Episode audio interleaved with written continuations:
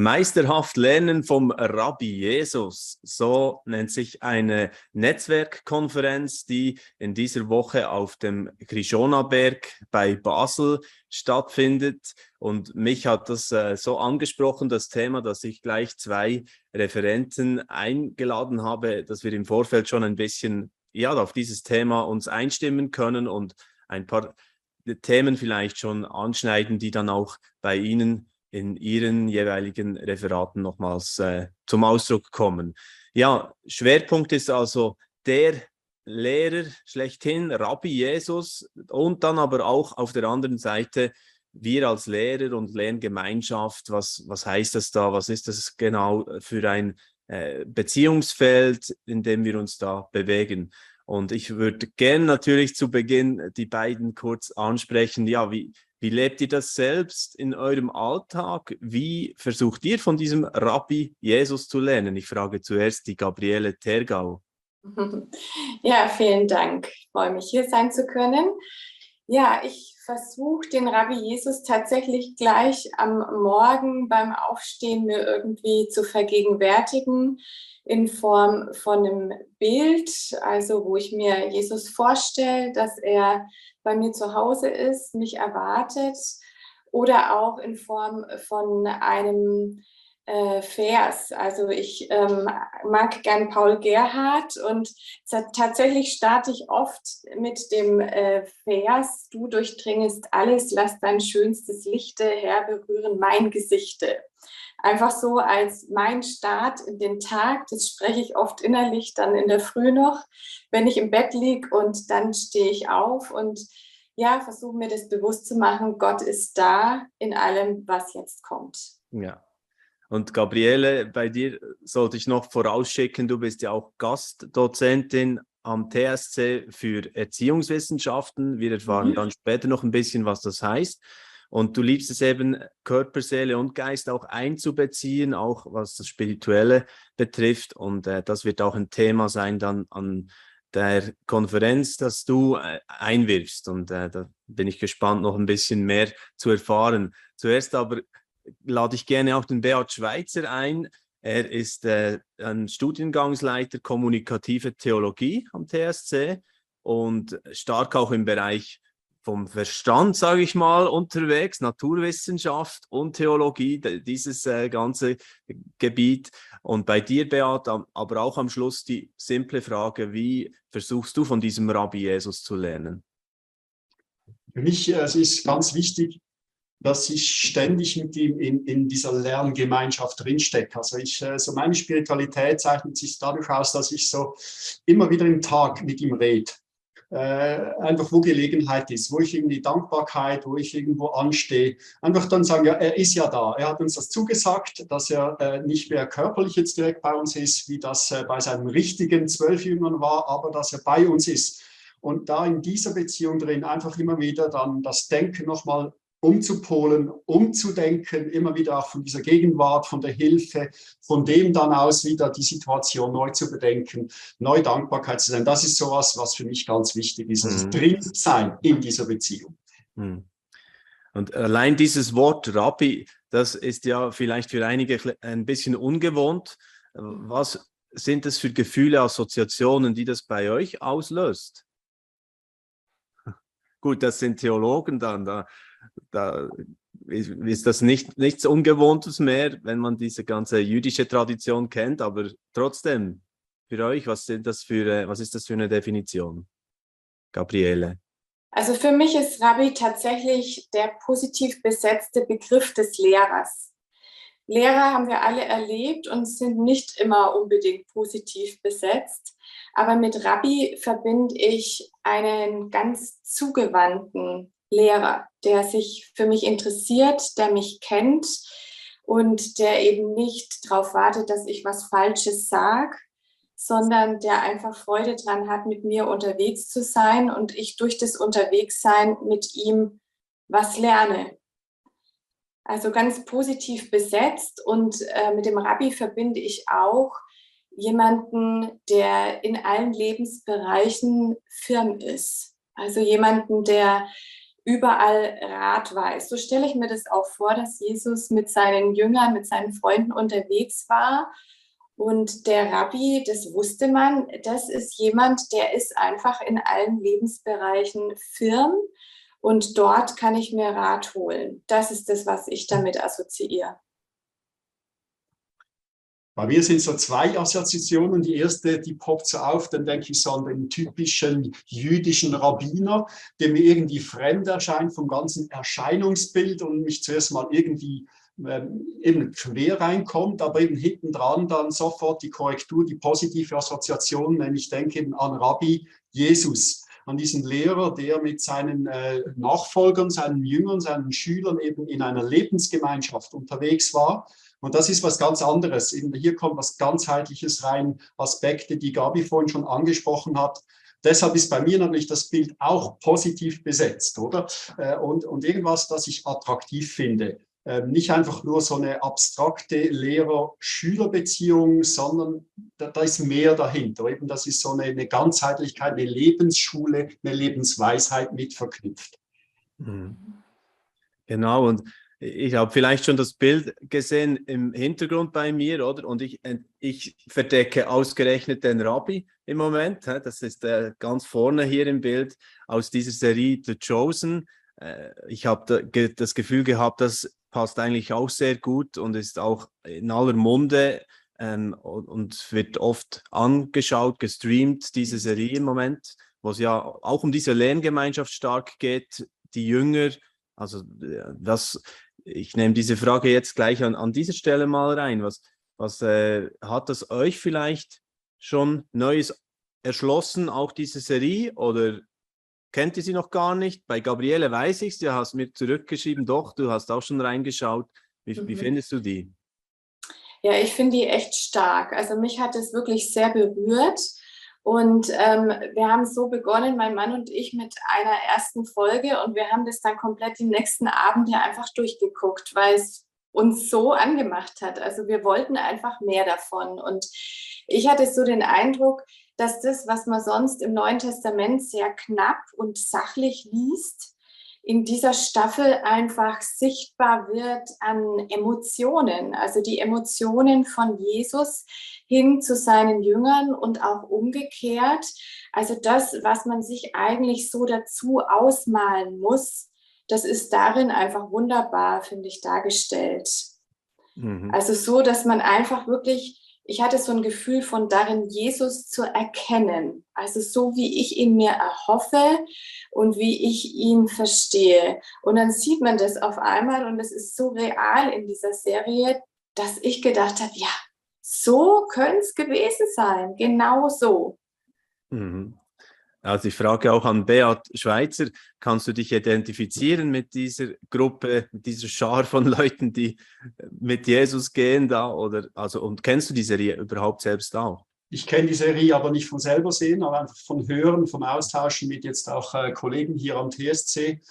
Und was ich gehört habe, macht mich neugierig. Ich habe selbst aber kein Streaming-Abo, deshalb habe ich das bisher noch nicht gemacht. Ähm, eben was ich so jetzt von Gabi höre, was ich von meinen Kollegen hier, mit dem ich darüber diskutiert habe, höre, ist genau das, diese, diese Ausdeutschung von dem, was uns nicht wortwörtlich in der Bibel übermittelt wird, wo wir aber doch eben auch davon ausgehen müssen, Jesus war ja voll auch Mensch und seine Jünger waren mit allen Schattenseiten voll auch Mensch. Manchmal kriegen wir das mit, die Impulsivität, auch die Eifersucht und so weiter, das Rangeln oder so. Und dann mal irgendwie Perspektivenwechsel, das mal ausgedeutscht hinzukriegen, das finde ich faszinierend. Ich finde das auch legitim, dass wir uns da mal hineinversetzen äh, und, und eben vielleicht uns dann noch mal stärker in der Rolle des Jüngers oder der Jüngerin, je nachdem, äh, entdecke äh, und, und eben auch noch mal Fragen da reinbringen kann. Also ich, ich kann mir das, ich, ich sehe da drin den Wert dieser Serie.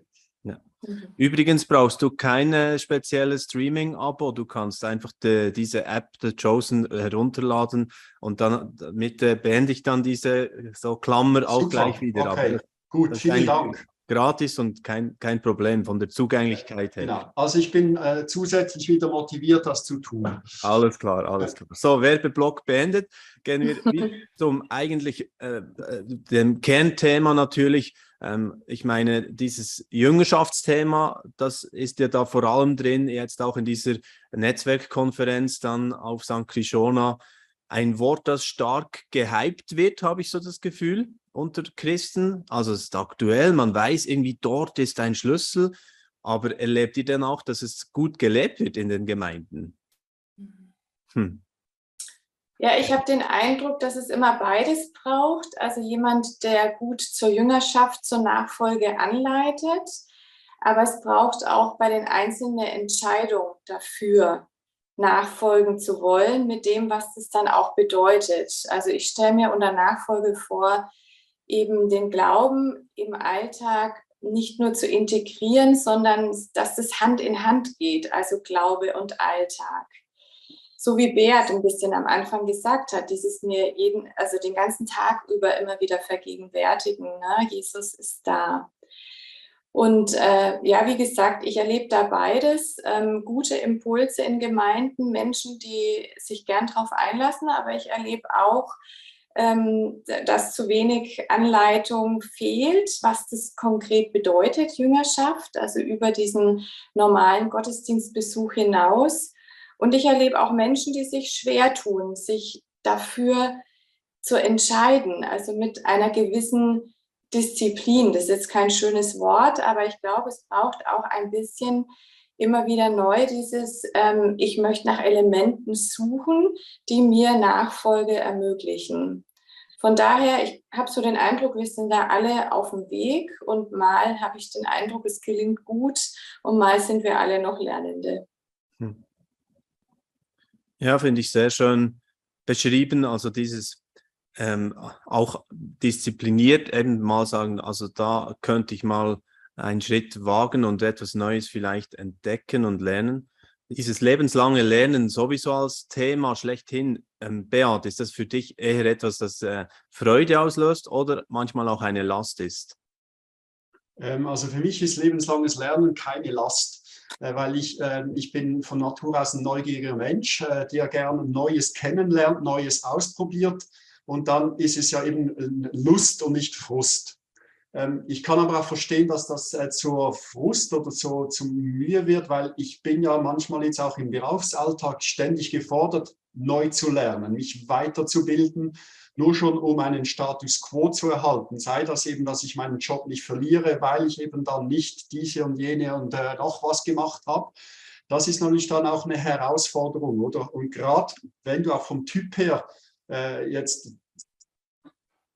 das nicht unbedingt von Natur aus so liebst, wie ich das mache, dann ist es vielleicht irgendwie Frust. Und ich habe ja andere Dinge in meinem Leben, wo ich mich dann eher dazu zwingen muss, ähm, äh, dann äh, Dinge auch mal äh, setzen zu lassen und nicht wieder zum nächsten Neuen schon zu gehen. Oder? Das ist meine Herausforderung, also diese Disziplin, die, die, die Gabi vorhin angesprochen hat, Dinge dann auch mal anzuwenden, umzusetzen. Ich kann ja auch in das Neue fliehen. Also für mich ist beides drin, oder? Okay, und wenn wir jetzt noch ein bisschen auf das spezifische Thema eingehen, das ihr dann auch beleuchten werdet an, der Konferenz. Beat, ich bleibe kurz noch bei dir. Da geht es bei dir auch stark um äh, das Lernen vom wissenschaftlichen Gesichtspunkt her.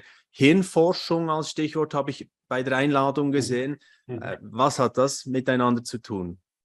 Es hat ja damit zu tun, dass wenn wir sagen, dass wir mit Köpfchen lernen, das was Doppeltes hat, mit Köpfchen lernen natürlich sagen, okay, wir überlegen uns was, wir gehen da mit, mit, äh, mit, äh, mit äh, Methodik und so weiter dran, oder? Also wie das die Redewendung sagt. Und das andere ist natürlich ja, unser Hirn ist letztendlich der Ort, wo unser Lernen stattfindet. Also die ganzen Prozesse, die hier abgehen, sei das auf biochemischer Ebene und so weiter, sei das eben dann auch von den Verarbeitungsprozessen bis hin vom Unbewussten ins Bewusste. Und hier mache ich in Kombination mit der Gabi äh, so am, am, äh, einen Ausflug oder eine, eine, eine Tiefenbohrung im Bereich Lernen am Modell. Da wird sie sicher nachher noch was dazu sagen. Und so die Frage eben, was geht in unserem Hirn ab, wenn wir Menschen beobachten, wenn die was uns vormachen, oder? Äh, Stichwort Spiegelneuronen, also dass da automatisch bei uns schon Programme starten, da kriegen wir gar nichts mit die emotionale Bewertung, äh, also Lust, Unlust, Motivation, unsere Erfahrungen, die dann dafür verantwortlich sind, dass Dinge tatsächlich auch eine Stufe nach oben rücken in unserem Lernprozess.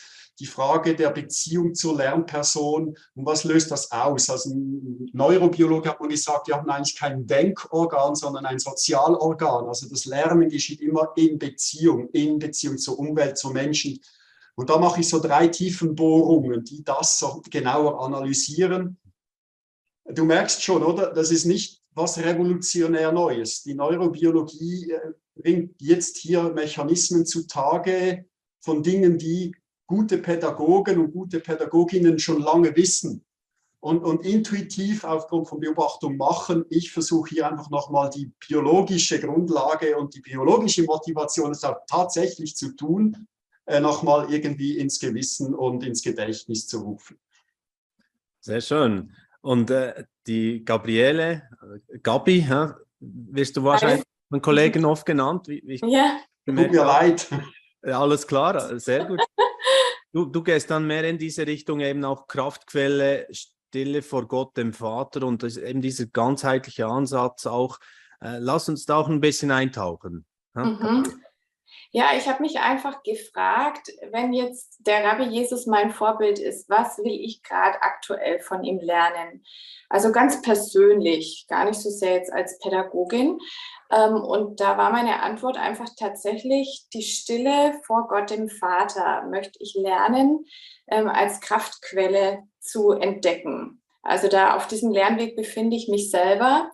Und ich merke einfach, dass es äh, für mich ein sehr spannender Prozess ist, ähm, sich auch mit ein Stück weit Methoden oder neuen Gebetsformen zu beschäftigen, um ähm, in der Stille anzukommen. Eine Stille, die einmal mir Frieden gibt und eine Stille, die auch in meinen Alltag hineinreicht, so dass ich mich im Alltag einfach auch gut verbunden fühle mit Gott. Und ähm, das bringt mich einfach in so einen gewissen Bereich, der auch als Meditation bezeichnet werden könnte, auch wenn der Begriff ja manchmal so ein bisschen der esoterischen oder buddhistischen Ecke ähm, zugeordnet wird. Aber ich glaube tatsächlich, dass wir als Christen den für uns wieder zurückgewinnen sollten und äh, dass in, in der meditativen Stille ganz viele Schätze liegen. Also ein Stichwort wäre da das Herzensgebet zum Beispiel. Das ist eine Form des Gebets mit dem Atem zu verbinden, ähm, die mich ganz neu in Jesus verankern kann. Oder was ich auch gesehen habe, das Tanzen ist auch ein Element, oder bei dir, das mhm. wichtig ist auch, das, also wirklich so auch, auch die Bewegung, das Aktivieren. Oder? Ja, auf jeden Fall, genau. Also ich selber verbinde auch Tanz mit christlichem Glauben, ähm, wo es auch darum geht, ähm, Glauben sichtbar werden zu lassen durch den Tanz und auch Glaubensinhalt Inhalt zu spüren, also im Körper zu spüren. Und ähm, das finde ich auch bei The Chosen sehr stark. Also da gibt es ja die Folge von der Hochzeit zu Kana und bevor dieses ganze Wunder in Gang kommt, sieht man ja erstmal, wie Jesus feiert und tanzt mit den Jüngern. Das hat mir total gut gefallen, weil ich mir gedacht habe, ja, genau so ist es. Also er ist niemand, der uns irgendeine Geisteswissenschaft vermittelt, sondern er ist körperlich. Und das spricht mich natürlich als Tänzerin an, ähm, weil ich diese Dimension einfach gerne vermittel. Sehr schön. Ja, und zum Schluss können wir vielleicht noch so einfach die, die grundsätzlich so die Frage stellen, was jetzt diese Netzwerkkonferenz ist, die zweite, die in dieser Form jetzt stattfindet auf St. Krishona, was die für äh, Erwartungen so bei euch so äh, weckt, was, also Beat, für dich auch als Studienleiter, warum äh, führt ihr die überhaupt durch in dieser Form oder was erhoffst du dir davon? Mhm. Also warum durchführen hier jetzt gerade auch als TSC, als einer der Netzwerkpartner dieser Netzwerkkonferenz, ist für uns natürlich als Ausbildungsstätte im theologischen Bereich immer wieder wichtig, auch mit dem Berufsfeld, also mit den Gemeinden, mit Missionen in Kontakt zu sein und hier so eine Rückkopplung zu haben, uns selbst mit unserer Expertise einzubringen, aber eben auch Fragen, die aus dem Berufsfeld an uns herangetragen werden, nicht alleine zu lösen, sondern in der partnerschaftlichen, im gemeinsamen, miteinander, voneinander lernen. Das ist auch die Absicht dahinter. Und das ist auch das, was ich mir verspreche. Wir denken mal darüber nach, eben, was ist eigentlich unser Vorbild in Jesus? Was lernen wir von ihm? Äh, wie ist unsere doppelte Rolle? Wir lernen und wir lehren. Oder? Also wir haben ja immer diese Doppelfunktion und da auch mal einen Schritt zurücktreten, zu reflektieren, was bedeutet das? Wie könnte ich mich hier verbessern? Auch wieder in beiden Rollen. Äh, da Impulse zu kriegen, auf das freue ich mich und deshalb trage ich auch gern dazu bei mit einem eigenen Impulsreferat, was ich dann hier leiste. Und bei dir, Gabriele, so kurz vor Start dieser Konferenz, was gehen dir da für Gedanken durch den Kopf? Ja, ich wünsche mir einfach, dass Menschen ermutigt und neu inspiriert werden, auf ihrem Nachfolgeweg Jesus weiter zu laufen und auch andere dazu zu animieren. Und ich wünsche mir das in den Beziehungen, weil ich glaube, es gibt auch einfach viel Raum für Begegnungen während der Konferenz, dass wir einfach erkennen, wir alle sind Lernende. Wir können vom anderen, vom Gegenüber immer was lernen in der Begegnung mit ihm und gleichzeitig auch die Haltung zu haben und auch ich kann was weitergeben. Also das finde ich immer inspirierte Beziehung, wenn ich merke, dass beides stattfindet. Ich höre auf den anderen, was er zu sagen hat und gleichzeitig kann ich auch sagen, was mir wichtig ist. Das würde ich mir wünschen, dass solche Begegnungen ähm, stattfinden auf der Konferenz. Genau. Sehr schön. Das äh, eigentlich, wenn, wenn ich das so höre, auch immer wieder ein Gedanke für diese Talks hier oder für überhaupt, dass das immer wieder stattfinden kann, dass wir wieder voneinander lernen können, in dieser Lerngemeinschaft eben äh, drin bleiben. Und, und da ja, freue ich mich auch, dass ich jetzt äh, von euch ein bisschen eine Horizonterweiterung gekriegt habe heute, auch durch diesen LiveNet-Talk. Also dann die Konferenz vom 10. bis 12. November Meisterhaft lernen vom Rabbi Jesus. Da kann man sich auch kurzfristig noch anmelden für äh, so äh, kurz entschlossene. Ist das auch immer noch möglich. Und ich wünsche euch jetzt schon eine gesegnete Gemeinschaft und viele eben solche Begegnungen, wie vorhin gerade beschrieben. Gabriele Tergau, Beat Schweizer, herzlichen Dank für das Gespräch. Gerne, vielen Dank für die Einladung. Dieses Video ist nur möglich dank freiwilliger Unterstützung der Community. Unser Ziel ist es, täglich ein neues Video zu veröffentlichen. Um dieses Ziel zu erreichen, suchen wir 365 Videopartner, die uns mit je 150 Franken pro Jahr unterstützen. Als Videopartner trägst du direkt dazu bei, dass noch mehr Menschen das Evangelium hören und im Glauben ermutigt werden. Melde dich jetzt als Videopartner an unter www.livenet.ch/videopartner.